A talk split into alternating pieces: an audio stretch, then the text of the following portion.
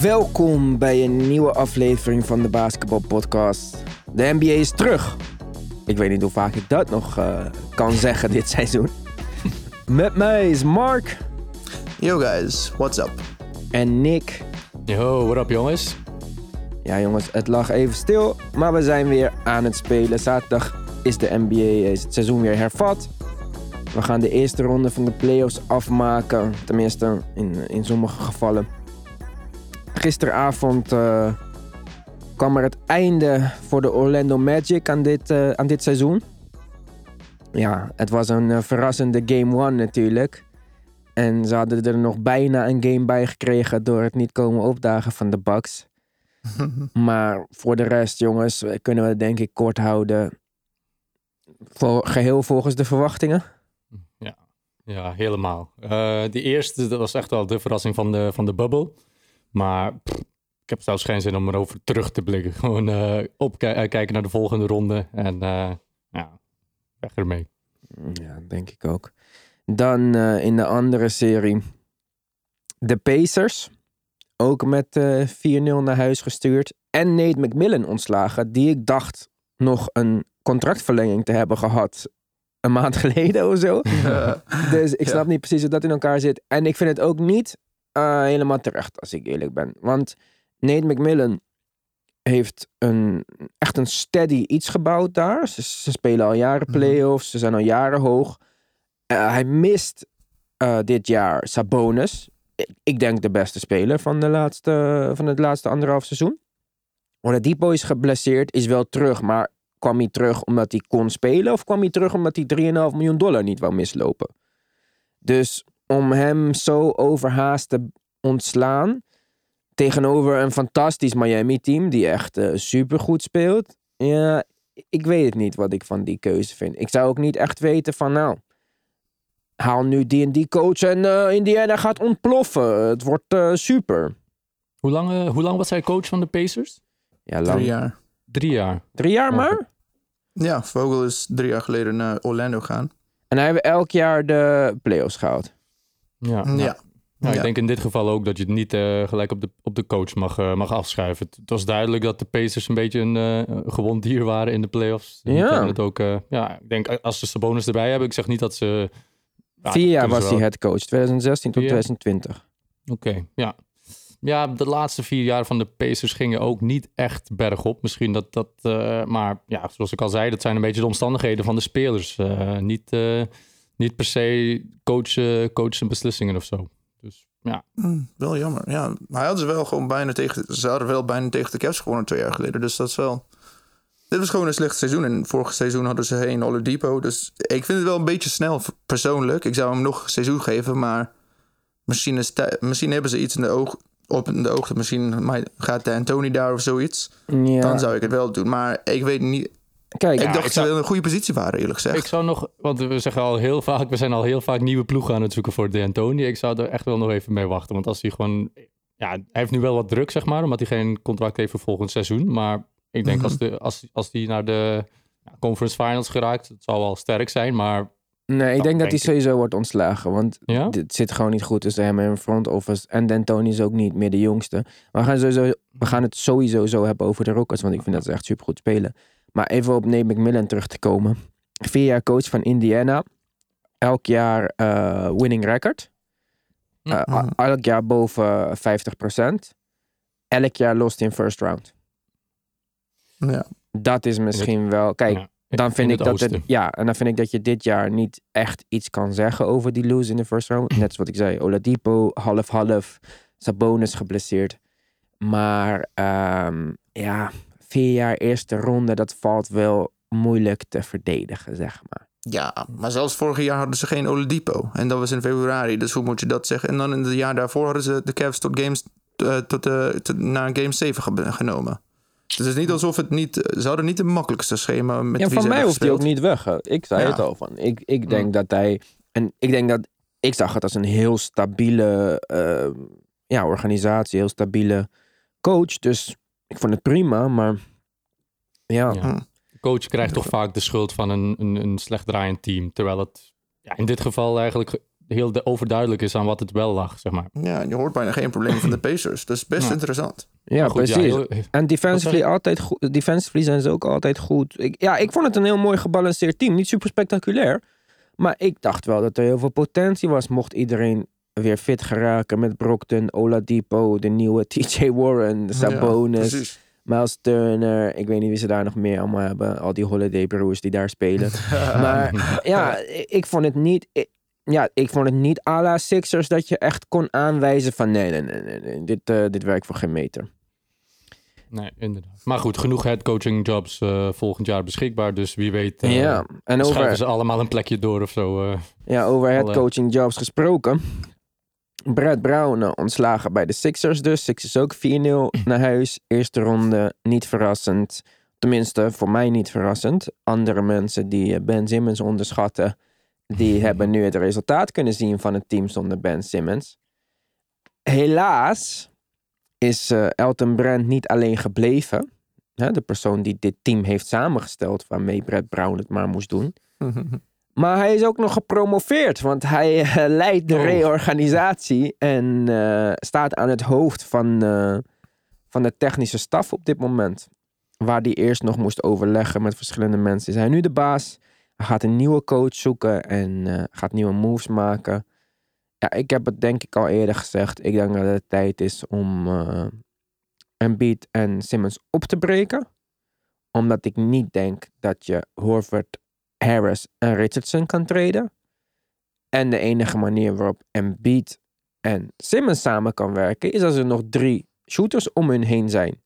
Ala J.J. Redick, Robert Covington en Dario Saric. Die ze gewoon hadden voordat ze al hun picks, jeugdig talent en et cetera hadden en- weggetraind. Ja, en dat ze Jimmy Butler niet kunnen houden, oké, tot daar aan toe. Maar Saric, JJ Redick zelfs, kom op. Je weet hoe belangrijk die is naast, na, als, je, als je beste speler of ja, een van je beste spelers niet kan schieten, dan, dan heb je het gewoon nodig. En Covington Ik- ik ga het ook. gewoon- Het is gewoon... Covington ook, ja. Zelfs Ja. McConnell was best hulpzaam. precies, gewoon dat hij wel kon schieten. Ja. ik vind het gewoon, ik vind het gewoon mind-blowing hoe, hoe amateuristisch gewoon een, een NBA-team kan zijn door Elton Brand zo die, die functie te, te blijven, ja, te, behouden, te laten behouden, zeg maar. Ja, Ik, ik kan het gewoon niet begrijpen dat, het, eh, dat er geen mensen zijn die, die echt gewoon verstand hebben van basketbal en van eh, ja, de juiste mensen op de juiste plek zetten.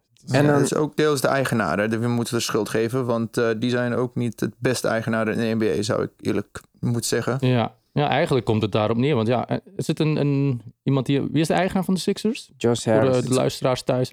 Wat zeg je? Josh Harris. Maar die, ja, die kent dus weinig van, van echt van basketbal dan. Ja, bemoeit zich wel een hoop met de basketbal. Kijk, het zijn mede-eigenaar, maar het zijn gewoon... ehm, ze zijn met allemaal rare Ja. dingen bezig. Ze willen een nieuw stadion gaan bouwen. En daarvoor eisen ze geld van Philadelphia. Anders verhuizen ze naar Camden, New Jersey. Eh, het is allemaal zo dubbel. Ze willen daarvoor een, een renteloze lening... die de belastingbetaler dan maar moet ophoesten...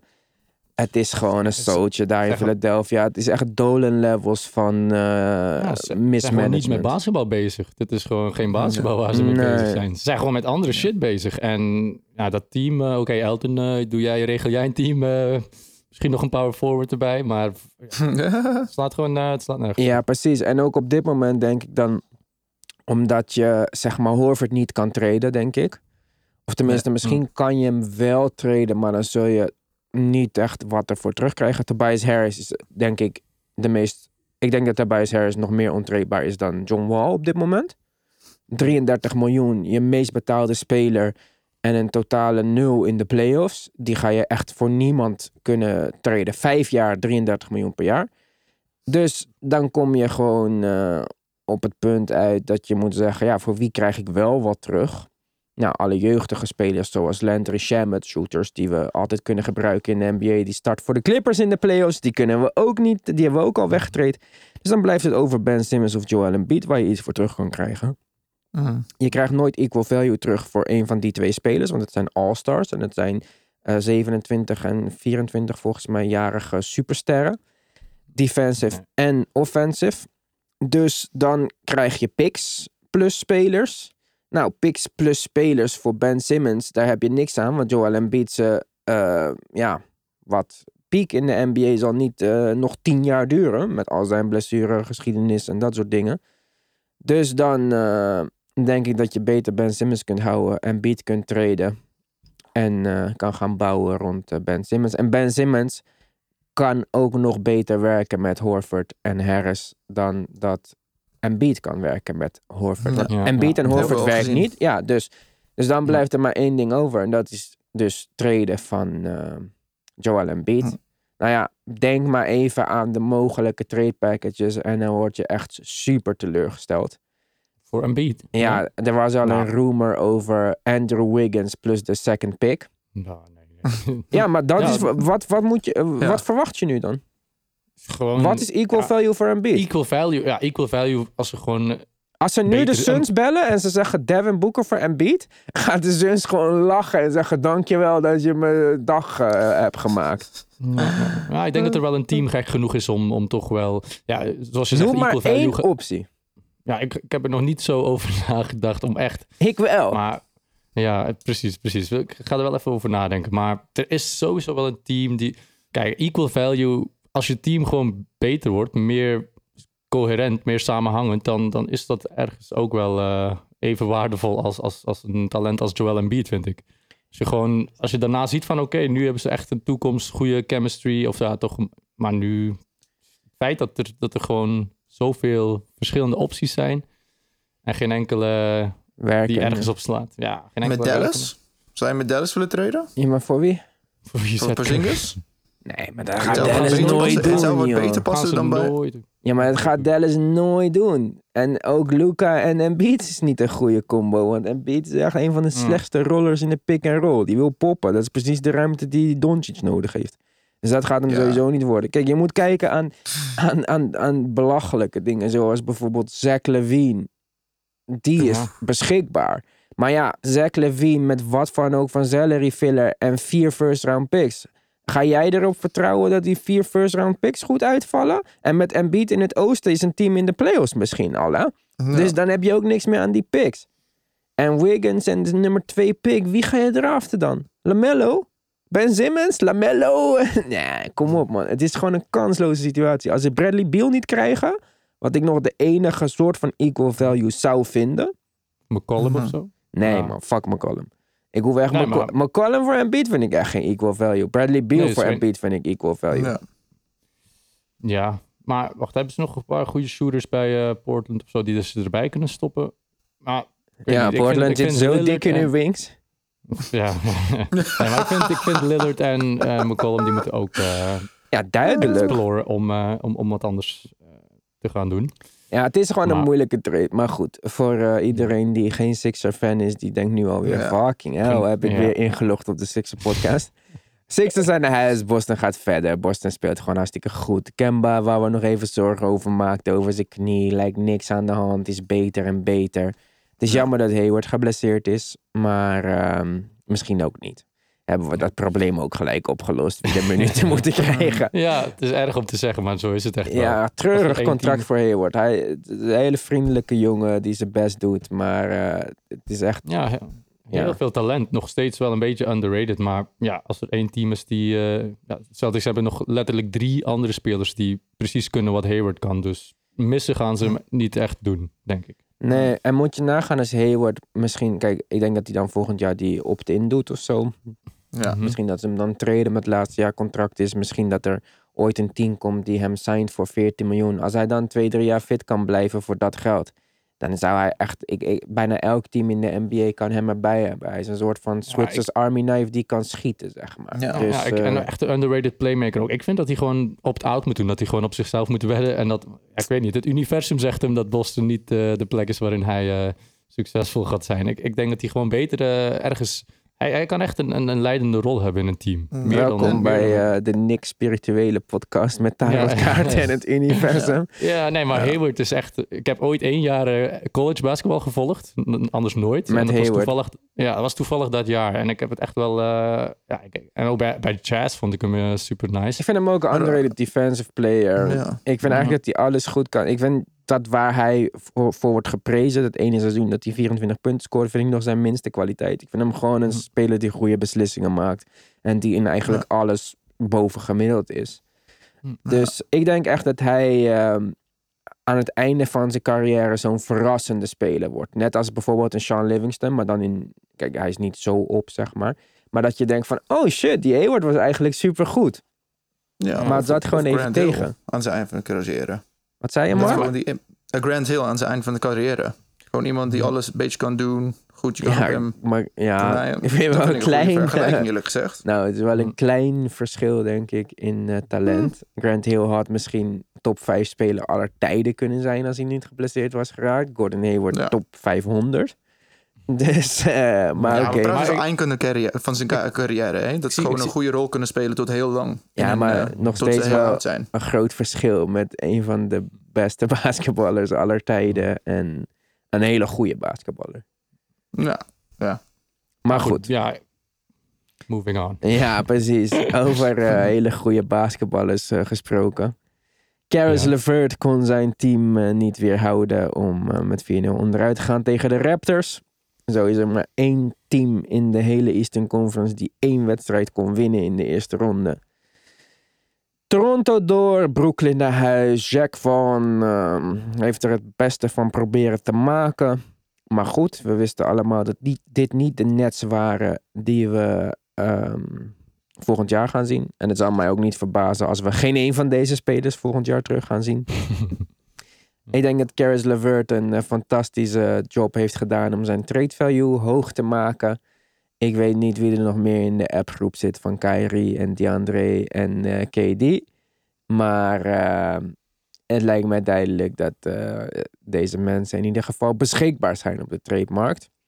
En ook Jared Allen staat natuurlijk maar in de weg van DeAndre Jordan. Dus dat zijn jonge spelers waar je iets voor terug kan krijgen. Wie, Ja. oh wie, gaan eh, de Nets eh, halen volgend seizoen? Wie denk, denk je dat ze Allen gaan treden? Want ik, ik vind, ja, oké, DeAndre Jordan is niet slecht of zo, maar een Allen ernaast. eh, Als je dat Kenny Atkinson minuten- ontslaat als coach, Ja. omdat twee spelers die niet spelen hem zat zijn, dan denk ik dat je tot een hoop in staat bent, ja. Ja, je moet ook niet maar- Caris LeVert treden. Hij is een jonge speler op een Nou, laag die- contract die zich heeft geprofileerd als een scorer. Ja, maar als er één ding is wat ze niet echt nodig hebben, is het een scorer. Dus ik zou eerder hem traden voor een paar goede verdedigers, eh, een beetje 3D guys die, die verder eh, gewoon hun mond houden. Ja, maar ze gaan Maar- er ook vanuit dat DeAndre Jordan Defensive Player of the Year potential heeft. Dus waar Mhm. moet je Jared Allen houden? Ja, gewoon Jared Allen heeft aanvallend toch ietsje meer eh, kwaliteiten, vind ik. Eh, je Moet hij wel de bal krijgen van scorers. Kyrie? Ja, je hebt genoeg Ja. scores, hè? Ja, je zei net... je scorers. zei- ja. Ja, maar, ik, denk, maar- ik denk dat dit wordt gewoon een KD en Kyrie feestje. En als je een beetje pech hebt als Nets-fan, dan eh, kan dat zomaar de komende tien jaar van je ploeg eh, ruïneren. mhm. Hm. Ja. Maar goed, ze zijn niet in de playoffs, dus laten we niet veel tijd aan hun verspillen. Aan hen verspillen. Kan die hun en hen maar steeds niet goed krijgen. ja, dat blijft erg lastig. Ja. Maar goed, dus dat brengt ons eh, bij de tweede ronde in de Eastern Conference. Staat Milwaukee tegenover Miami en Boston tegenover Toronto. Boston-Toronto had eigenlijk al afgelopen donderdag moeten plaatsvinden. Alle teams hebben wat extra rust gekregen. En ehm, ja, die gaan vanavond of morgenavond spelen, als ik me niet vergis. Vanavond. Rap, wie? Ja, vanavond Eh, om 7 uur hebben we de Raptors tegen de Celtics. Ja. En dan eh, morgen hebben we Miami tegen de Bucks om half twaalf. Ja, jongens, even korte voorspellingen. Milwaukee, Miami. Wat verwachten we van die serie? Verwachten... Game 7. ja? En ik denk, ik denk uiteindelijk wel de Bucks. Gewoon door... Ik denk, ik, ik ga gewoon de Bucks gunnen, maar ik wil Miami zeggen. Ik denk Miami upset 4-2. 4-2? Bro, Miami Ja. speelt zo goed. En de Bucks hè? spelen zo niet goed. Ik zou Nee, me nee. echt super veel zorgen maken. De enige speler die daar goed is, is Giannis. Letterlijk. Ja, ze hebben wel zes, zeven spelers in de dubbele cijfers altijd. Ze beginnen er wel een beetje door te komen. Ze, ze- Oké tegen de Magic, maar, Maar ja, tegen- net ja, maar nu ga je- de- Tegen Miami spelen. Erik Spoelstra maar- is een underrated coach. En dit Mhm. is een van de beste verdedigende teams. Als je iets niet nodig hebt voor spelers die nog in een ritme proberen te komen, is het een rotatie van Jay Crowder, Jimmy Butler en Bam Adebayo. Ja, de bio die, ja, ja. ja, nee, inderdaad. Nu begint de pret echt in de, in de East. eh, maar ik, ik denk ook dat het naar een game 7, 7 gaat, eh, game 7. Eh, maar ik zou toch mijn geld op de Heat zetten. Gewoon die energie en toch ietsje meer Jij talent, shooting. Dus jij zegt 4-3 Heat. Ja, Mark zegt 4-3 Bucks. En ik zeg 4-2 Miami. Die moeten we Mhm. ergens noteren. Jullie thuis, noteer Ja. het voor ons. Ja. ja, de mensen thuis. Ja. Ehm, maar gaat het impact hebben op uh, Janis zijn eh, toekomst bij de Bucks als hij er eh, in Ja. deze ronde uit ligt? Ik vroeg Of dat- denk je... Ik vroeg dat aan Ja. El Greco. Ons eh, lokale Bucks en Ja. Griekenland expert. en eh, ja, hij heeft daar een antwoord op gegeven. Kan je kijken op onze, op onze Instagram. Ik denk dat het invloed gaat hebben. Ik, ik denk dat Jannes super loyaal is. En ik denk dat er Mhm. niks van de organisatie of coach of teamgenoot echt tegenstaat bij de Bucks. Maar op een gegeven moment moet je toch ook een beetje gewoon gaan kijken. En dan beseffen van, dit wordt in ieder geval niet beter.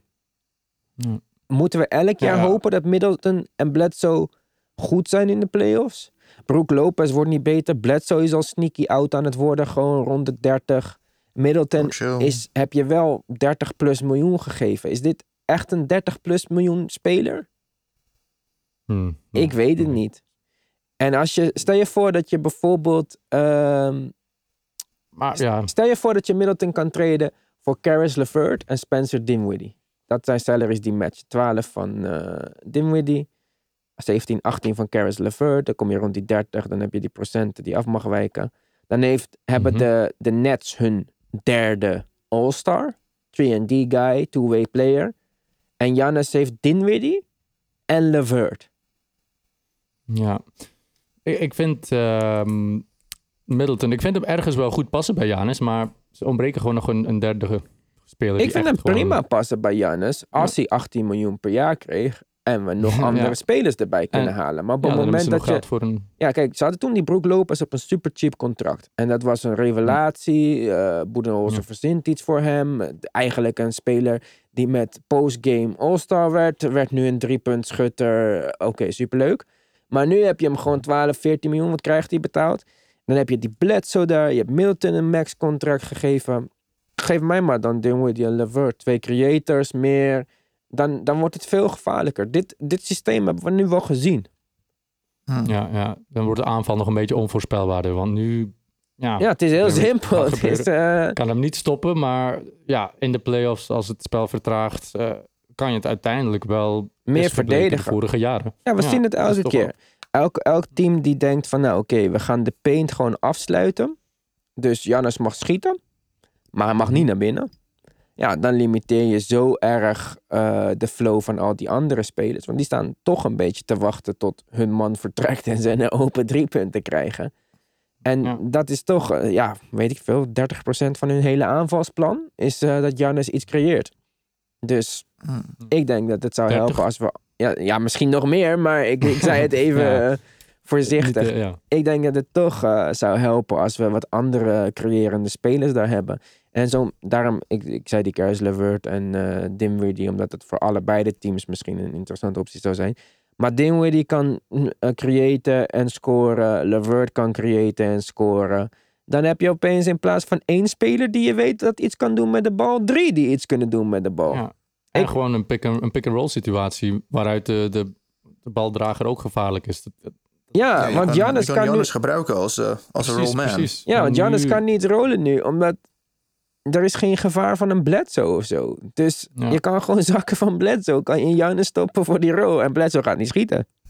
Mhm. Ja, Ja, ergens hoop ik dat hij gewoon een goede point guard erbij krijgt. Zoals die trade die je net voorstelde, vind ik wel. Dat, dan, want nu, als het zoals nu blijft, is het gewoon een beetje uitzichtloos. En ik weet niet, zou dit al het laatste jaar zijn? Of zou hij volgend jaar nog een allerlaatste poging? Maar ja, ik denk dat ze sowieso iets moeten traden. Want we hebben dit team Ja. nu al een paar jaar geprobeerd. En iedereen is gewoon fit. Dus we moeten, op een gegeven moment moet je gewoon voortijdig conclusies trekken. Niet elke keer achteraf, zeg maar.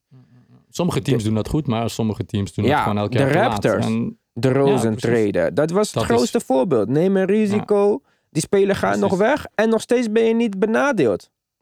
Ja. Dus Ja, ik vind ja. het echt... eh, ik denk dat het tijd wordt voor de Bucks om een beetje ballen te groeien. Ja. Maar goed. Boston eh, tegen Toronto. In het oosten, tweede ronde. Ja, ik vind dit een hele moeilijke. Omdat ik Toronto, Brooklyn niet echt super nauwkeurig gevolgd heb. Omdat ik het heel saai vond. Mhm. weet ik eigenlijk niet eh, hoe Toronto op dit moment is qua vorm. Ik denk dat Boston een stuk beter is dan ik dacht. Maar ook hen heb ik niet elke wedstrijd gezien. Vind ik moeilijk om een Mhm. voorspelling te maken. Als jij tegen mij zegt Boston gaat zeker door of Toronto gaat zeker door, zou je allebei kunnen geloven. Want ik heb simpelweg niet genoeg gezien om eh, dit te kunnen beoordelen. Ja, ja. Hmm. Maar wat denken jullie? Ze- ja, ze zijn allebei op hun sterk. Ze zitten echt... Als er een verschil is, dan is het echt maximaal eh, 0,1 procent, zeg maar. Alles... Ja, ik weet niet. Pascal Siakam gaat eh, moeten laten zien dat hij aanval kan creëren tegen goede defense. Want dit is echt hetgene wat ik al op voorhand gezegd had van... Ja, in de playoffs, Siakam moet die Kawhi-rol overnemen. En ik zie dat toch niet helemaal gebeuren. Dus ja, denk ik snap dat het alweer naar een Game 7 gaat. Ik snap je Maar, punt. ja. Maar het is ook, je kan, dat is zeker zo. Siakam offense creëren in. Ik denk dat Siakam een klein beetje overrated is. Maar Siakam offense Mhm. creëren tegen goede defense.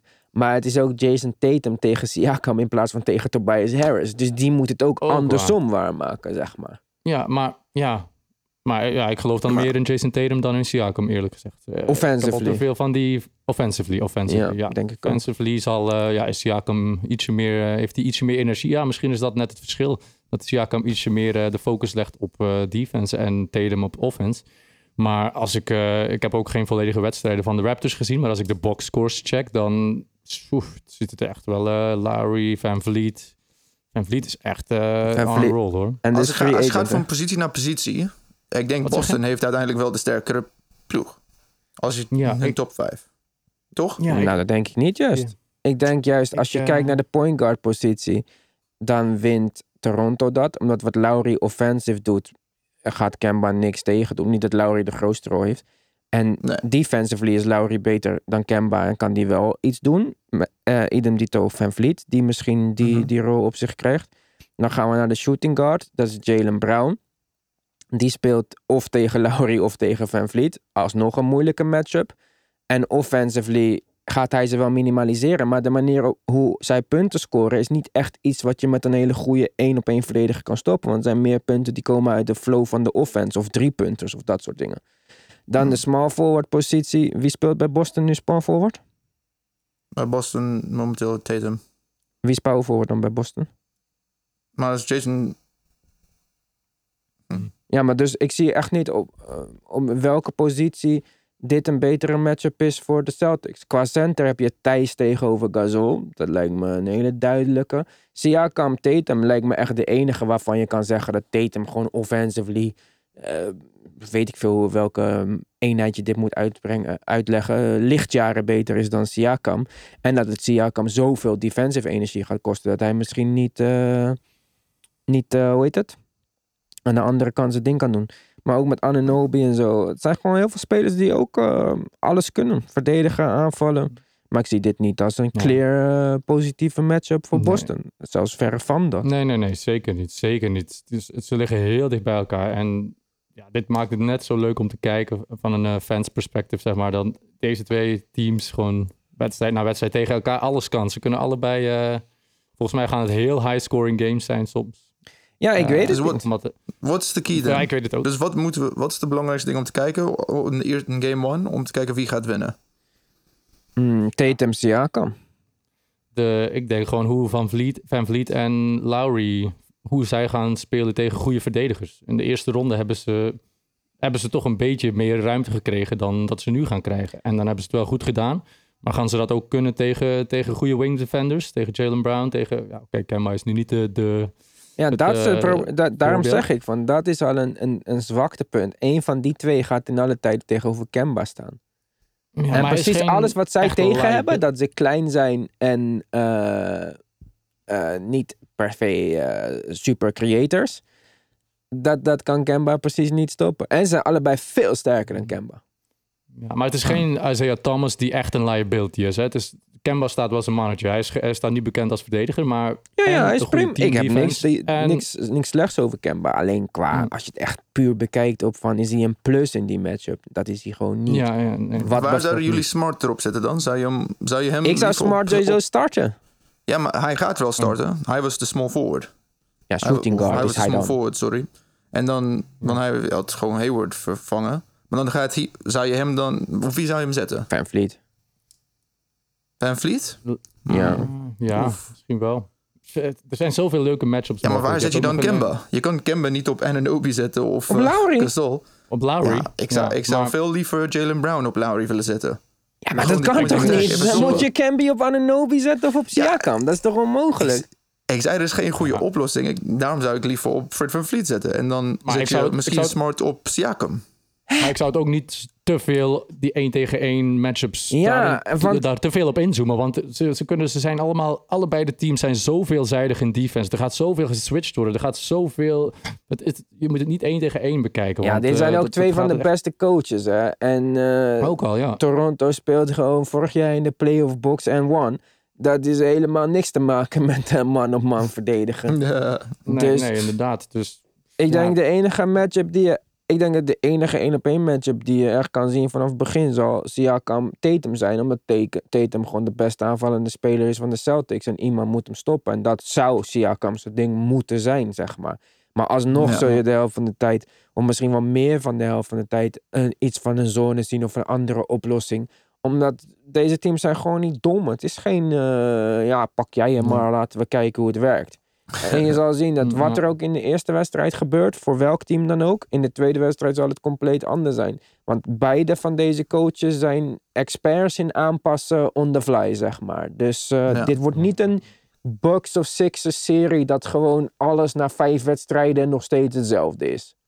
Nee, nee, nee, zeker niet. En dan zijn er nog eh, X-factors als een Ibaka die elke, die elke Ja, wedstrijd precies. uitschieters kan hebben. Zelfs een, een, een, een Cantor die, die gewoon, weet ik veel, als hij gewoon een beetje geluk heeft en eh, wat, wat baskets kan maken, dan... eh, en- Krijgt hij wel moeilijk boards- deze keer board- tegen Gasol en Ibaka, maar... Ja, nou, oké. laat hem Ja, van die offensive boards, zeg maar. Hij, hij, hij, doet dat heel goed. Hij voelt dat goed aan. Eh, de coach gebruikt hem ook goed op de juiste momenten. Niet te veel, want als je zo'n speler te veel minuten geeft, dan loopt het ook vaker slecht af dan goed af. Maar ja, het is, ik, ik kijk er echt naar uit vanavond. Ja, dat wordt leuk. En dan hebben we die andere, eh, andere serie. Andere coach nog.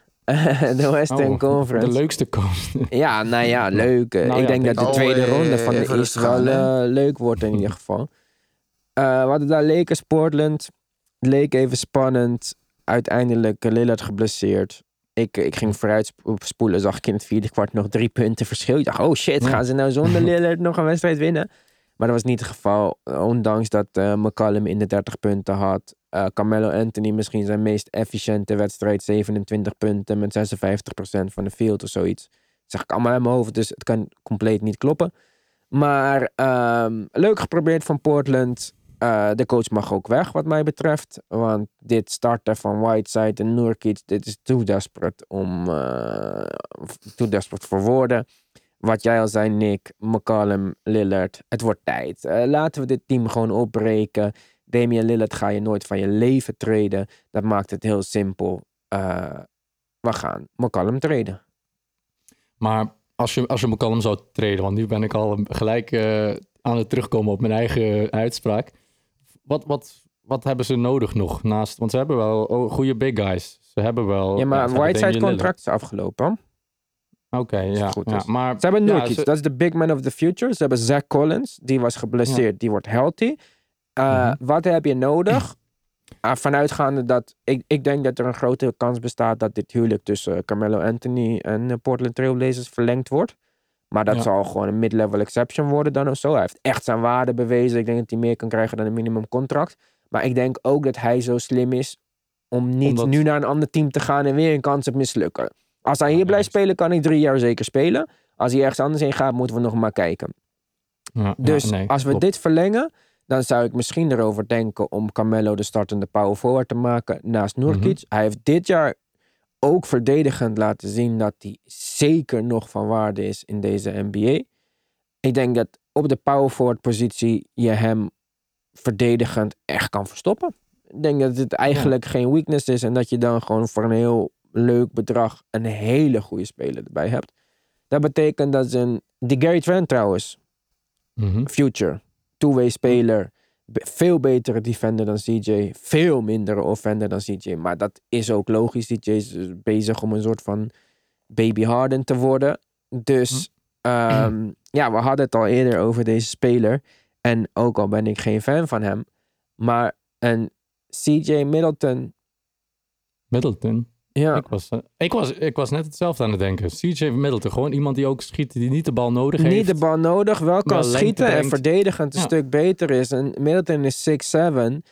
En precies wat Middleton wel kan als het goed is. In, we hebben het over beide van deze spelers in de in beste vorm. Nu heeft CJ, vind ik, dat wel meer laten zien under pressure dan Middleton. Maar hij kan die wingverdediger zijn die Boston niet heeft met lengte. En nog steeds three-point shooting, wat is het enige wat je nodig hebt. En Ja. McCallum kan voor, Ja, nee, dat is- voor hoe heet die, eh, de Bucks, daar kan je hem weer defensively verstoppen. En daar kan hij de extra creator zijn die ze zo nodig missen. Dus misschien is dat geen, eh, geen slechte trade. Nee, dit moet gebeuren. Ja, Eh, misschien is dit de leukste trade ook met de minste gevolgen. Want ze hebben allebei Ja. gewoon een contract. Veilige eh, ja, en ja, eh, veilig. En, en- ja, hetzelfde ja, leeftijd denk ik ongeveer. Trade ze maar voor elkaar en laten we kijken. Dan is er in ieder geval wat veranderd. Want Ja. Portland moet wel iets veranderen. Je kan niet doorgaan met dit idee nog, nog vijf jaar. Want het- het- hoe goed McCallum en Lillard ook zijn, je kan, we hebben het al duizend keer gezegd, je, dit kan gewoon niet samen. Je kan geen backcourt hebben met Lillard en McCallum en dan iemand stoppen of eh, wat dan ook.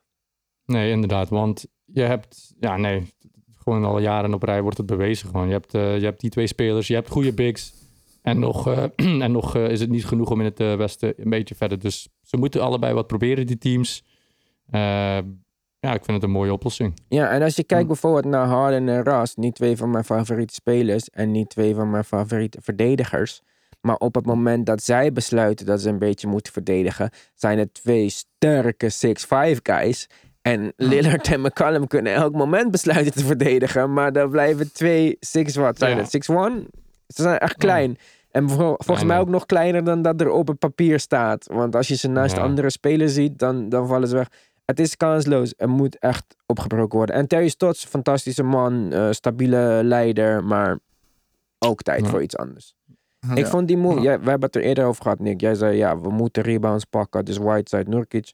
Eh, we moeten outboxen. Dit idee dat je twee seven-footers op het Ja. veld moet hebben en dan nog steeds mislukt met rebounding, dan is het op een gegeven moment niet meer de spelers. Ja, ja, ja. ja. nou, bij de jeugd kan je dat zeggen. Als je twee grote jongens hebt, dus dat is allebei op het veld, dan hebben we de rebounds wel. Maar in de NBA werkt het jammer genoeg eh, niet op die manier. Ja, en Ja, wat ander- vinden we van, want we hebben het nu over Portland, maar die, die gaan gewoon naar huis. We hebben het wel meer over de teams die naar huis gaan dan over de teams die blijven. Maar gelukkig krijgen we nog genoeg tijd om over hen te praten. Lakers, jongens. Hm. Positief, negatief, eh, stemming omhoog, omlaag, prognose omhoog, omlaag. Ja, ze maken het eh, nog steeds eh, vrij nipt, zoals je net zei, op het Ja. einde van, de, van die wedstrijd. Ik heb ook ik heb de game eh, condensed gekeken en ik keek, eh, ja, ze stonden wel even 15 punten voor, maar ja, Portland kwam toch mooi terug. En Met Ik goede niet, ik- prestaties nog van LeBron en AD. Het ja. was niet alsof zij niet goed speelden. nee, inderdaad, maar ja, wat ik gezien heb, was ik ook niet echt eh, overweldigd door, eh, door, door Anthony Davis en LeBron. Om te zeggen van, nou, zij zitten er goed voor, ik weet het niet. Ze hebben, ja, ik voel, ik voel het niet helemaal, maar Ik ook niet. ik weet het niet. Ik weet niet of ze niet. Kijk, ze zijn nog steeds de eerste ronde. Je, je weet gewoon precies hoe het, hoe, hoe het werkt. LeBron is de, niet gewoon voor, niet voor niks na zoveel finales geweest. Ook best veel verloren, moet ik wel eerlijk toegeven. In het oosten. Ja, mm, zullen we daar niet over hebben? Even. Maar het voelde alsof de Lakers nooit echt out control waren. Ze hadden het altijd een beetje in de gaten. Het was niet perfect. Ben ik en dat is belangrijk. niet Dat, is- met dat je is een eens. teken van een goede team. Heb je, Waarom- heb je de wedstrijd Ja, daar ben ik echt Ja, helemaal niet mee eens. Oké. En, en Waarom niet? Vertel. Omdat ze dat juist niet zijn volledig in controle. Tegen de Blazers ook nog. Dat is het juist het hele punt waarom ik geen vertrouwen heb in hen. Ze laten gewoon, ze hebben een 15 punt voorsprong. Ze moesten deze wedstrijd, dit is de vijfde wedstrijd. Je had in 4-0 moeten winnen, oké. Maar die 4-1, die had je gewoon moeten afmaken. En ze maken het nog steeds spannend. Pas in de tweede helft van het vierde kwart gaan ze weer uitlopen. Nee, dat is niet in controle. Verre van controle zelfs. En ze kunnen ook niet in controle zijn. Want defensively zijn ze gewoon niet goed genoeg. En wat ik ook een beetje het gevoel heb, is dat de, rollen zijn nog niet helemaal. De rotaties, de is Caruso. Ik weet niet, ik heb de, de wedstrijd ook niet volledig gekeken. Dus eh, als ik eh verkeerd ben, ik weet niet. Car- Caruso, die zit volgens mij niet heel goed in, in de series, in, ja, ik weet niet of hij echt een, een rol heeft die... En, en Cantavius Caldwell Pope. En ja, ik heb het gevoel dat die jongens allemaal een beetje nog te hard aan het zoeken zijn. Dat er nog geen, eh, niet genoeg duidelijkheid is of zo. Ik weet het niet. Dus, Ja, LeBron en AD, als die op het terrein staan, dan gaat het wel goed. Maar de anderen moeten ook eh, gemaximaliseerd worden. En dat, ja, ik weet niet als het, eh, Of ze dat kunnen. of, dat, of ze dat kunnen. En ja, ze hebben het, ja, ik zeg het, ik, ik heb het niet volledig gezien. Dus ik zeg nu maar wat mijn gevoel is. Maar ja, ik weet niet. Wie, wie, wat denk jij, Mark? Eh, wie zijn de jongens die, die, moeten opstappen, die, ja, die moeten opstappen, zeg maar? Of die eh, zichzelf moeten laten zien in de volgende ronde? We hebben gewoon een up-and-down up-and-down serie gekregen van Kyle Kuzma weer. Dus dat is altijd Ja. een beetje wat we moeten opkijken. Van Ja, maar- wedstrijd is hij supergoed en andere niet. Want bijvoorbeeld, Ja, maar dat heb ik Zo. met al die spelers. Want ze zijn, Ja. ze zijn de ene keer is kan Davis al wat Pope is die, is goed. En dan, Dan, speelt JR. En dan, speelt Dion. En dan is dit, dan is dat. Gisteren Ja, mag J.R. denk- Smith niet spelen en Dion Waiters ook niet. Ja. Ik weet niet, ja, er, er zit niet echt een, eh, een, een vaste structuur in, zeg maar. En ja, misschien dat dat wel... Denk je dat LeBron daarom ook al naar huis wou? mm, ja, ik denk dat hij echt gewoon zijn familie en zo mist. Dat hij dat echt... Maar die eh, mag je zien nu. Tweede ronde ja, mag his familie welkom. Tweede ronde al, Ja. oké. Oké, ja. Maar ik denk dat LeBron eh, beter toch eh, weer in die Zero Dark Thirty mode gaat. Eh, dat hij gewoon alles weer uitzet en... Ja, maar ja, er spelen voor hem momenteel, zo zegt hij, grotere belangen mee. Ja, oké, maar je kan toch bellen en appen met je familie zonder Instagram en al die andere dingen erbij. Ja, maar gaat toch de hele Black Lives Matter, waar hij nu zogenaamd de voorvechter van is? Ja, maar moet hij daarom actief nu... Ja, ik weet niet. eh, hij, Ik ook niet, maar dat is wat hij zegt, toch? Ja, oh, heeft hij dat... eh, ja, goed, hij heeft persconferenties, hij heeft eh, kansen genoeg om, eh, om een boodschap uit te dragen. Daar zal het zeker niet aan liggen. Maar ja, Lakers... Lakers fans, ik zou nog niet... eh, Ik wil Lakers wat tegen Houston zien. Lijkt me heel interessant. Gaat waarschijnlijk wel gebeuren, toch? Ja, OKC was Lijkt- gisteren best wel kansloos, man. Ja, ja, ja. Hebben jullie dit Ja. gezien, OKC Houston? ik heb het vandaag bekeken. Het was... eh, ik vond het een hele leuke wedstrijd. Superleuk. Ook ja, dat het feit dat het gewoon 2-2 is. eh super belangrijke wedstrijd voor allebei de teams. Ik, iedereen, ah ja, ik heb het gevoel dat Houston wel meer de controle had over de series. Eh, maar ja, als OKC deze wedstrijd wint, was het, eh, zag het er ook niet zo goed uit voor de Rockets. Wat vond je van... eh, ik vind, ik weet niet man, ik, ik, ik vond Mike D'Antoni nooit echt... Ik was nooit zo overtuigd, zeg maar. Ik, ik ken al zijn prestaties en uh, Suns speelde superleuk basketbal, la la la la. Maar wat vond je ervan dat Mike D'Antoni gewoon zei... eh, fuck die Dort maar, laat hem maar doen Ja. wat je wil. En wij gaan van- gewoon niet helpen op hem. En hij start gewoon, wat was het, 0 uit 8 of zo? 0 op 9 zelfs, 0 op 9. 9, ik, vind, Mike D'Antoni doet gewoon briljante dingen. Impulsief, intuïtief. Maar verdedigend ook opeens. En, ja, ja, ja, dat- ja, dat- ja. ja. En ook, ja, je mag niet onderschatten de rol die, Aaron, eh, die Gordon speelt. Eric Want- Gordon, niet Aaron. Ja, Eric Gordon, ja. Ja, nee. Dat eh, kwam ook grotendeels door Westbrook's impact, hè? Moet ik eerlijk Ja. toegeven. Ja, Westbrook jullie, moeten gewoon eerlijk vorige zijn. vier wedstrijden Eerlijk is eerlijk. Eerlijk is Eerlijk is eerlijk. De vorige vier Mark wedstrijden was er ja. geen Westbrook. En dan was gewoon Gordon, die Gordon zoals toen tegen Golden State in Game 7. Of, of die series gewoon. Hij heeft echt goede playoff runs gehad. En als hij zo speelt, dan, eh ja, dan En als Harden zo verdedigt. Kijk, ik mag ook een keer wat positiefs over Harden zeggen. Harden Ja. verdedigt gewoon al. Ja, Harden kan verdedigen. Ik, Maar hij ja, verdedigt ook gewoon. Hij doet het nu. Ja. Dus is dit niet het punt die, wat we eh, al de hele tijd maakten? Dat Harden profijt heeft gehad van deze niet-spelen periode. Als jij elke avond 40 punten moet scoren en 40 minuten moet spelen. Dan ga je dus defensively niks doen. Ja, ik vind eh, inderdaad wat je zegt. Nu is gewoon een defensive. eh, Ze zijn fucking goed defense. zeg maar. Nou, bijna, fucking- ja, bijna. Bijna wel, hè? Ja, ze, zijn sterk en snel op de perimeter. Dus, En gisteravond, het, eh, het leukste, niet leukste, maar die eh, dubbele ejection van eh Schreuder en. PJ Tucker. Kijk, PJ beetje- Tucker, zoals je eerst dacht, wauw, in zo'n kleine rotatie, dat is wel kut als ze eruit gaan. Maar met hoe zij nu verdedigen, komt Jeff Green erin. En die, die lost dit gewoon simpel op, deze rol. En is offensively zelfs nog beter dan PJ Tucker op dit moment. Ja. En dan bij de Ja. tegenstander gaat gewoon de beste aanvallende speler van de avond eruit. Hè? Ja, want ja, ja, want eh, Shea was dit, deze keer eh, niet eh deze wauw. series. Ja, Ja. ja. deze serie eigenlijk. Maar dan, kijk, dan zie je voor zowel Shea als Chris Paul hoe moeilijk het is als je geen gebruik kan maken van een mismatch in de switch. Want ja, hier Ja. switch je wel, maar komt dezelfde 6'5 guy weer op je staan. Dus eh, Ja, ja, ja, inderdaad. Ja, Shea is ook een speler inderdaad. Die gaat over het screen, die wurmt zich er een beetje exactly, tussendoor. ja. En, En, kan dan sneller langs een grote man, kan goed finishen bij de ring. Maar ja, als je constant, maar wat er ook gebeurt, tegenover dezelfde type verdediger staat. Want het is echt letterlijk dezelfde. Wat je ook doet, je Ja. komt tegenover... Zelfs die McLemore is nu opeens een soort van ja, ja, mini Eric die- Gordon of zo. Ja, als die een paar keer raakt. Maar Mark, om even terug te komen op je Westbrook-opmerking. Zeg je nou echt dat, dat Gordon zo goed speelt door Westbrook? Want daar ben ik het wel echt gewoon helemaal niet mee nou, we eens. praten over gisteravond. Het maakt Ja, gewoon iedereen's leven, omdat ze moesten weer een andere switch krijgen voor. Want Dort kon niet alleen maar op Harden blijven, want dan moet je ook meer rekening houden met Gordon. Maar- want je hebt ook Westbrook en dan kan Shea en je moet Chris Paul daarop zetten. En dan, je zag gewoon bij een paar van die backcuts en die soort dingen was het veel makkelijker voor Maar- Gordon. Ja, ook, Ik zag dat Het, niet zag- maakt- hoor. ik zag- het, creëert meer, het creëert meer space voor hen. ik zag gewoon... Het creëert juist niet meer space. Nee, ik, ik zag vooral een rommelige Westbrook die, die, die in zijn verdediger beukte en dan een outletpas gaf die, waar, ja, ik weet niet, vaak, vaak eh, is er geen help defense nodig, omdat eh, Westbrook gewoon tegen zijn verdediger aanloopt. Ja, niet alleen hij Een dat. outletpas. Het was heel... een outletpas. Ja, sorry Nick. Zijn outlet pass. Dan geeft hij een outletpas en dan heeft hij niet, geen voordeel gecreëerd voor zijn teammate, want er was geen help nodig. Dus eigenlijk kan hij gewoon de bal passen van op de driepuntlijn zonder, eh, zonder eerst eh, te willen gaan forceren. En Westbrook creëerde gisteravond juist het tegenovergestelde van Space. Omdat verdediger super van hem kan hangen. Want hij schoot wat, 1 op 100 of zo. Niet eens, Hmm, niet eens 33 30% van het veld.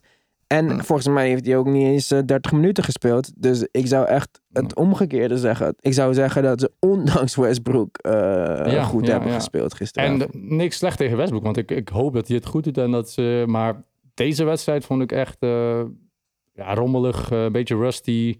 Maar wel in typische Westbrook fashion, zeg maar. eh. Ja, energy is hij altijd, brengt hij altijd. ja, ja, ja, ja, gewoon als rotatiespeler. Maar ik vind op dit moment eh, Gordon tien keer belangrijker dan, eh, dan Westbrook. Ja, vooral gisteravond. Ja, Ja.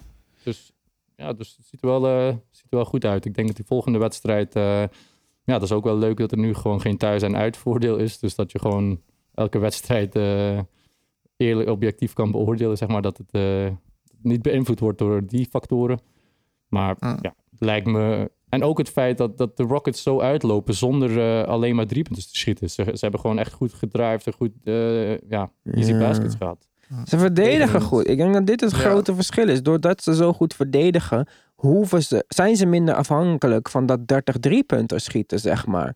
Want dat, moet je, Ja. dat moesten zij voorheen doen om te compenseren voor, dit, voor, voor hun lack of defense. Want jij kon makkelijk scoren, daar gingen zij een driepunt schieten en zo scoren ze meer uiteindelijk.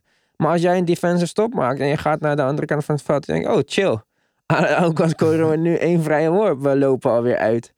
En Ja. ze verdedigen gewoon supergoed. Het, zijn, het is een hele creatieve verdediging. Soms is het een soort van zone, maar die toch niet echt een zone is. Want op het moment dat ze zouden moeten gaan switchen op hun man, dan gaan ze weer man-to-man spelen. Het is heel raar. Het is een soort van. eh, Ja, om, om tegen aan te vallen heel intimiderend en heel... ehm, ja, ik weet niet hoe ik het zeg. Ze nemen alle opties weg en ze laten maar één optie over ja. op uh, beat us one-on-one. Ja, en dan gisteren was, gisteren was wel het meest extreme voorbeeld. Want zo heb ik het nog niet eerder gezien met Dort, zeg maar.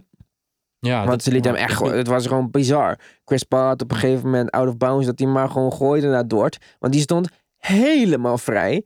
En die Ja. drijft naar de basket en wordt gewoon eens nog gestopt. Maar goed, Lakers Houston, voorspelling eventjes. Ho, ho, ho, ho. Ik ga hier eh, een hot takes eh, doen en ik ga zeggen dat de, de Rockets eh, in zes. Rockets in zes. Ja. Nick, Mark bedoel ik. Lakers en Six, nogmaals. Ik denk, Nog. ik ga, ik ga ook, eh, ik denk, ja, ik ga met Nick mee. Zes Ja. eh, wedstrijden, Rockets. Ik denk, maar, ja, ik, ja, wel. Ik ga, maar ik, ja, ik wil eigenlijk nog gewoon een soort van super upset en gewoon zeggen 4-0, omdat ze totally overpowered worden Ja, op twee fronten. Ja, maar Ik- LeBron gaat ook wel... eh, Tuurlijk, LeBron is ander, gaat, weer, eh, gaat misschien weer op een ander, ander level spelen. Maar op dit moment, als je gewoon objectief naar de teams kijkt en je zou alle namen van hun rug halen en zakken over mensen hun hoofd doen. Dus gewoon Mhm. dat je kijkt alleen naar hoe ze spelen, dan zou ik zeggen dat de Rockets de duidelijke favoriet zijn voor deze serie. Het is puur Ja, ja. om, dit, om die, die LeBron-factor, mogelijke AD, 50-point games en 20-rebound game, bla bla bla. Dat ik nog zeg, eh, die zes eh, wedstrijden. Ja, ja, en ook bijvoorbeeld eh, de Rockets, die hebben nog een, een, een soort van X-factor. Ik, ha ik, ja, ik zeg het, ik haat hem eigenlijk. Maar bijvoorbeeld die Austin Rivers, die heeft de laatste bubble games heeft hij ook een keer een fo- 40-point game gehad. Dus die zit ook nog steeds eh, te denken van, nou, ik kan ook wel, dit kan ook wel nog een keertje een wedstrijd oplossen. Ik haat hem. Ik, ik krijg koppen als ik hem zie met zijn... Met zijn Nou, eh, haten, haten vind ik wel Haten? allemaal, joh, eh, Nee, oké, haten niet. Maar ik, ik hou niet van zijn... Ja, ik, ik weet niet. Ik voel hem, ik voel hem gewoon niet. Zijn- Dat zijn- mag, dat mag, dat mag. crossovers en zijn geforceerde dingen. En ik weet niet, het komt allemaal niet... ja, maar in ieder geval, hij kan ook echt nog een keertje ontploffen. En ja, ik denk gewoon dat LeBron, een van zijn sterke punten is gewoon eh, de tegenstander analyseren en eh, bepaalde schemes bedenken daartegen. Ja, bedenk maar tegen de Rockets eentje. Ja, dat wordt het denk ik ook het probleem. En LeBron zijn grote kracht is zijn playmaking en andere mensen elevaten. Dat is nog een grotere kracht dan wat hij individueel kan doen, zeg maar. Maar op dit moment is dus niemand om hem heen super in vorm. Dus dat is wat, Hm. wat mij als Lakers fan het meeste zorgen zou baren. Maar goed, Ja. we hebben nog andere matchups en... eh, ja, maar ik wil nog één, ding- nog één dingetje zeggen. Oké, we zitten op 55 minuten, maar dat geeft Ja, niet. oké, oké, snel.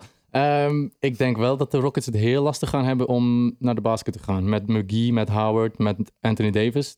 Dus dan gaan ze toch weer op die driepunters moeten terugvallen. En En eh, dat gaat ook- lastig worden. ook andersom, Davis van de basket houden en LeBron van de basket houden is wel een stuk moeilijker dan eh, ja, drie dus- point guards van 6'1. In Shay's geval 6'5, maar oké. Goed, volgende matchup. Zometeen om half tien s'avonds krijgen wij de Clippers eh, tegen Dallas. Staat 3-2. Oeh.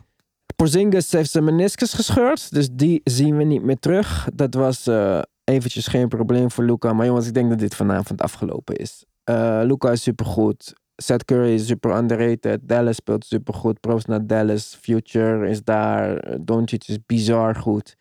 Maar het moet vanavond eventjes... eh, Clippers moeten ook eventjes stoppen met janken met z'n allen.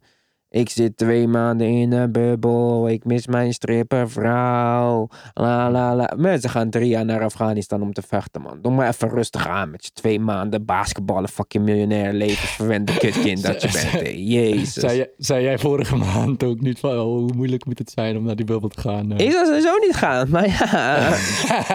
maar niet janken. Er zijn gewoon mensen die Ja, moeten drie jaar vechten voor hun land met kans op doodgaan. Je zit gewoon twee maanden in een bubbel met alle, alle perks. Hoe zeg je dat in het Nederlands? Je krijgt gewoon alles wat je wil. Je hebt daar pingpongtafels wat jij leuk vindt. Je gaat alles meenemen. ja, ik vind het zo moeilijk. Vriend, ik vind het Ja. zo moeilijk. Kom op, Ik man. vind- Ze hebben fucking vijf picks voor jou getraind. Kijk jezelf even aan en zeg in de spiegel: Yo, PG, man. Ja, ja, ja. En ik vind ook, ja, er wordt nu heel wat gezegd over eh, eh, die mental health en zo. En ik begrijp Again. dat, dat er over gepraat moet kunnen worden. Maar ik vind ergens ook wel, als je contender bent, als je bij, voor velen een titelfavoriet bent, dan moet je dat wel een beetje achterhouden, zeg maar. Dan moet je toch eh, gewoon, ja, je kan er met iemand over praten, maar je moet het niet eh, open, gaan openbaar maken, vind ik eh, in dit geval. Dan geef je toch een beetje ja, een, zwakke, een zwakte. Dus- Ja, ik weet het niet. Kijk, weet je, vorige wedstrijd had hij ook gewoon 35 punten in Ja. onder de 30 minuten. En volgens mij schoot hij iets van 70% van het veld of zo, 65, weet Mm. ik veel. Dus ik weet niet of hij dit dan gered heeft. Maar wat vooral belangrijk was vorige wedstrijd, was dat Montres weer eh, even back in the building was. Als dit gewoon gaat lopen, jongens. We vergeten hoe goed deze mensen zijn. Hè? Lou Williams, Montres, Beverly speelt niet eens. Shamet start in zijn plaats in plaats van Reggie Jackson. Het alleen al niet spelen van Reggie Jackson is een positieve invloed. Omdat het gewoon één balhandelen te veel was op het veld, zeg maar. En eh, ik denk op het moment dat we Beverly gaan terugzien. Ik weet niet of we Beverly... Ik denk dat we Beverly niet eens in deze serie gaan terugzien. Omdat ze gewoon denken dat ze dit moeten kunnen pakken zonder hem. Maar als PG gewoon een beetje in de buurt komt van wat hij vorige wedstrijd deed. Kawhi hoeven we ons geen zorgen te maken. Ik, eh, kijk, eh, iedereen weet dat ik eh, een beetje niet objectief ben over Kawhi, omdat ik hem eh, heel goed vind. Maar hij is gewoon de MVP van de playoffs tot nu toe en is niet eens close. Hm. Het is de meest constante speler eh, aller tijden. Het is echt, eh, die Terminator grappen en zo zijn echt eh, van toepassing. Ja. Het is gewoon bizar hoe, hoe hij dat gewoon aanhoudt. Dus dat, dat, dat onderscheidt eh, supersterren van de, van de allergrootste. Het is gewoon consistency. En hij doet het elke wedstrijd opnieuw. Hij krijgt waarschijnlijk altijd de beste verdedigers op zich. En, en toch... Altijd uit- beter in de playoffs. Altijd een level hoger. Het is echt eh, bizar. Ik snap niet waarom hij, waarom niet, ja, misschien, misschien zie ik het verkeerd, maar hij wordt nooit echt genoemd. Het is altijd LeBron is de king. Dan als Doncic. Mhm. Doncic is heel goed, maar hij is niet zo constant als Kawhi. En dan is het gelijk nieuw prince in town. Doncic, maar Kawhi wordt altijd over het hoofd gezien, man. Gewoon Ja, de reigning champion, hè? What the fuck? Ja, ja, ja. ja, ik weet niet. Mensen vinden het nog altijd wel genoeg redenen om hem dat toch nog niet te gunnen, zeg maar. Hij heeft wel de Big Three naast zich gehad bij de Spurs. En bij Toronto had hij ook een goed team. Eh, nu heeft hij weer een goed team, maar LeBron Ja, heeft precies, altijd precies. een goed team naast hem gehad. Ja, ja, maar hij is echt nu in the middle of zijn, eh, of zijn legacy, zeg maar. Dus hij is het nu... Ja, binnen een paar jaar gaan de mensen niet anders kunnen dan, eh, dan het erkennen. Maar goed, Clippers gaan winnen vanavond en de- deze serie is voorbij of wat? Ik denk het wel. Dan gaan we Het Denver... gaat niet makkelijk worden. Het gaat heel cool. Het gaat, eh ja, Doncic gaat niet zomaar. eh he's going without, he's Ja, going denk ik ook. Ik denk het is een blowout vanavond, helaas. Ja, ik nou, denk het ook. was een eerlijk blowout, dus. Ja, maar ik denk Ja, het ook. Kijk, Doncic kan doen wat hij wil, maar als ze eventjes bij de Clippers, als ieder, als er bij de, want elke keer is er bij de Clippers iemand die niet goed speelt. Dus vorige wedstrijd was PG goed en dan was Montres goed, dan is Lou Williams weer minder. Maar als het gewoon even één keertje is dat iedereen 75% speelt, dan is het Ja. gewoon game over. Ja, ja, ja. Dan hebben we toch. Ja, we moeten echt wel even verder nu met Denver Utah. De saaiste serie van de hele fucking playoffs. Eh Denver mag voor mij gewoon huis, omdat ik deze wanprestatie zat ben. En eh, mijn eh, minst favoriete speler op de planeet scoort er 40 punten per wedstrijd. Ik snap er allemaal helemaal niks van. Ja, goed hoor. Murray. ja, maar wat wel, dan? eh, Mike Malone weg dus? Je hebt de beste prestatie ooit Series is nog niet gedaan. Ik, eh, ik, ik weet niet. Ik wil super graag eh, naar die tweede ronde en gewoon die eerste ronde achter ons laten. Maar mijn of ander gevoel, ik weet niet. Ik, ik, ik heb ze nog niet weg. hoe zeg je dat? Ja, Afgeschreven. niet afgeschreven. Ja. Dus het kan nog altijd. 3-2, Waarschijnlijk hè? gaat, eh, ja, ik weet het. Precies, één wedstrijd. eh, Ja, precies. ja. Ik, ik, ja. aan de andere kant hoop ik dat de Jazz wint, zodat we gewoon eh, sneller naar de volgende ronde kunnen gaan. Ik wil ook naar de volgende ronde. En ik wil eigenlijk dat er iets verandert bij Denver. Want ik vind het nu wel. Het is heel leuk. Ze zijn heel jong en ze hebben een mooie toekomst. En la la la la la. Maar elk jaar wordt de center een klein stukje minder belangrijk. Dus ik weet niet of die lange termijn toekomst die ze hebben zo lang is als zij denken. Dan denk ik dat je beter nu optimaal gebruik kan maken van de piek van Jokic. En eh, ja, eh, Jamal Murray alsnog kan trainen. Maar ja, ik weet niet wat het Ja, is, jongens. trade value. Ja, ja, precies. Maar ik weet ook niet wat het is. Hè. Kijk, je kan zeggen ze missen Gary Harris. Maar ja, gaan we nou echt zeggen dat het door Gary Harris komt dat dit allemaal gebeurt? En ik vind gewoon, als je kijkt, dat dit is echt de beste prestatie alle tijden van Jamal Murray.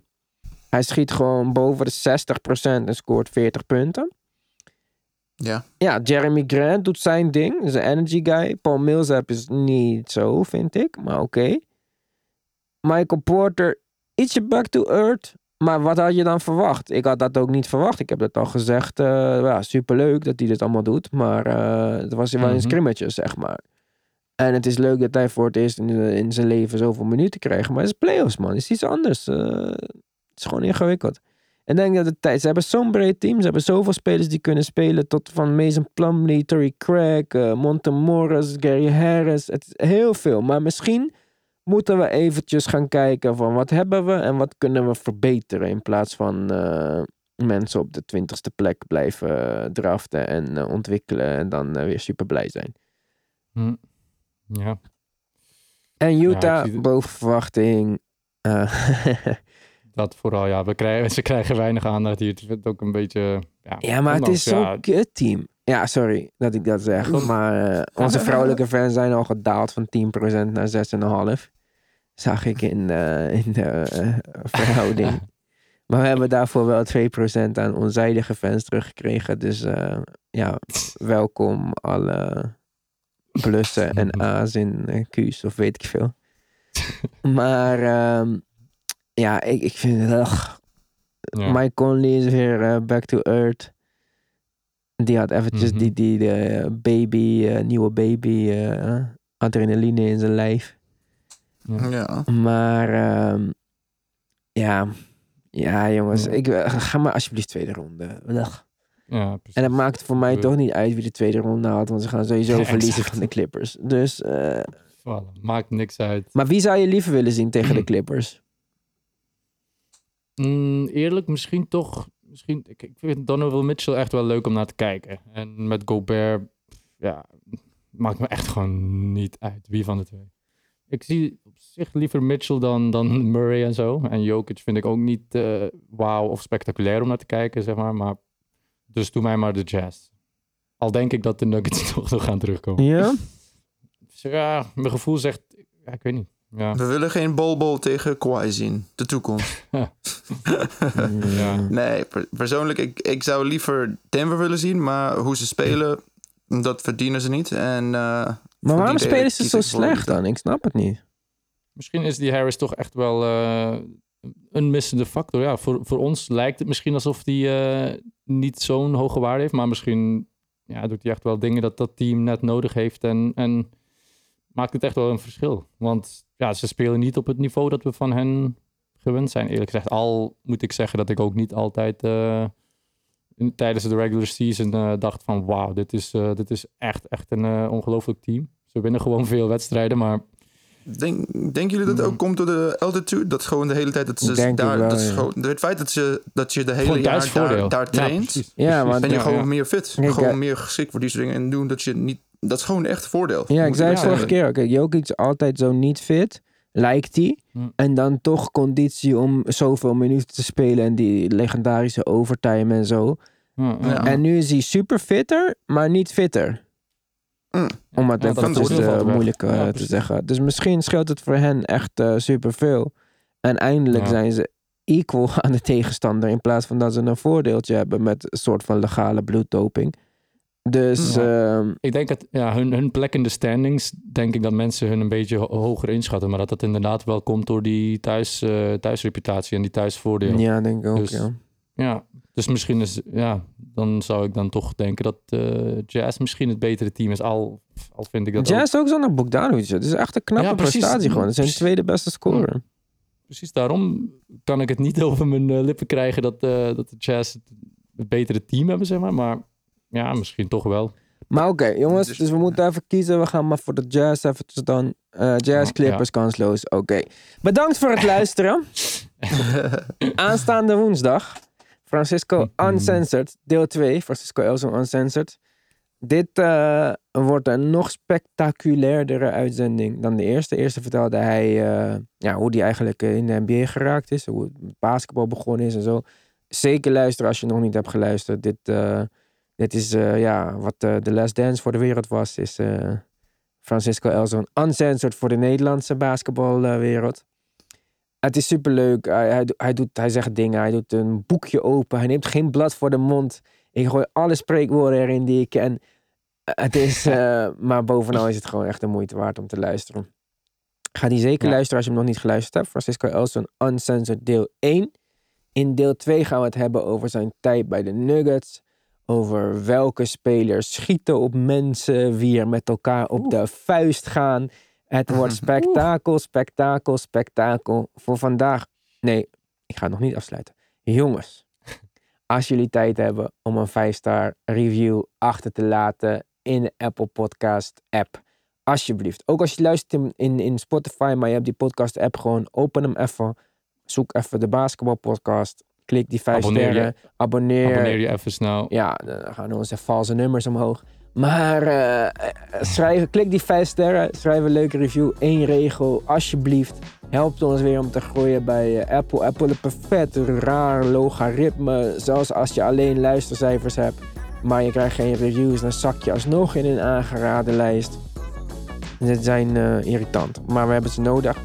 Dus alsjeblieft, als je de tijd hebt, Apple Podcast, 5 sterren en een review. Vandaag, voor vandaag zeg ik dan bedankt voor het luisteren. Woensdag zijn we er met de Francisco eh, aflevering. En eh, van ons hoor je snel weer. Ciao, ciao. Later. Yo guys.